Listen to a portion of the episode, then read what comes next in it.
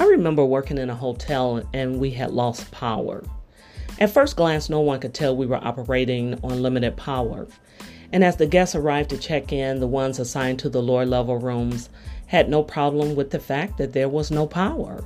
They didn't care that the elevators were not working because they were not trying to go any higher. But some that were assigned to the higher levels became frustrated that there was no power to get them to their assigned rooms. I found those assigned to the higher levels wanted to remain on the lower levels, even though there were people in place to carry their luggage and to help them get to the higher levels.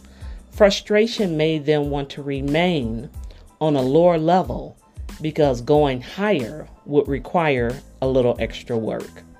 Sometimes your assignment requires sacrifice. Sometimes your assignment may have you have to make adjustments as you go higher. The worst thing you could do is settle on the bottom, especially when you've been assigned to the penthouse. Life lessons from LaRue.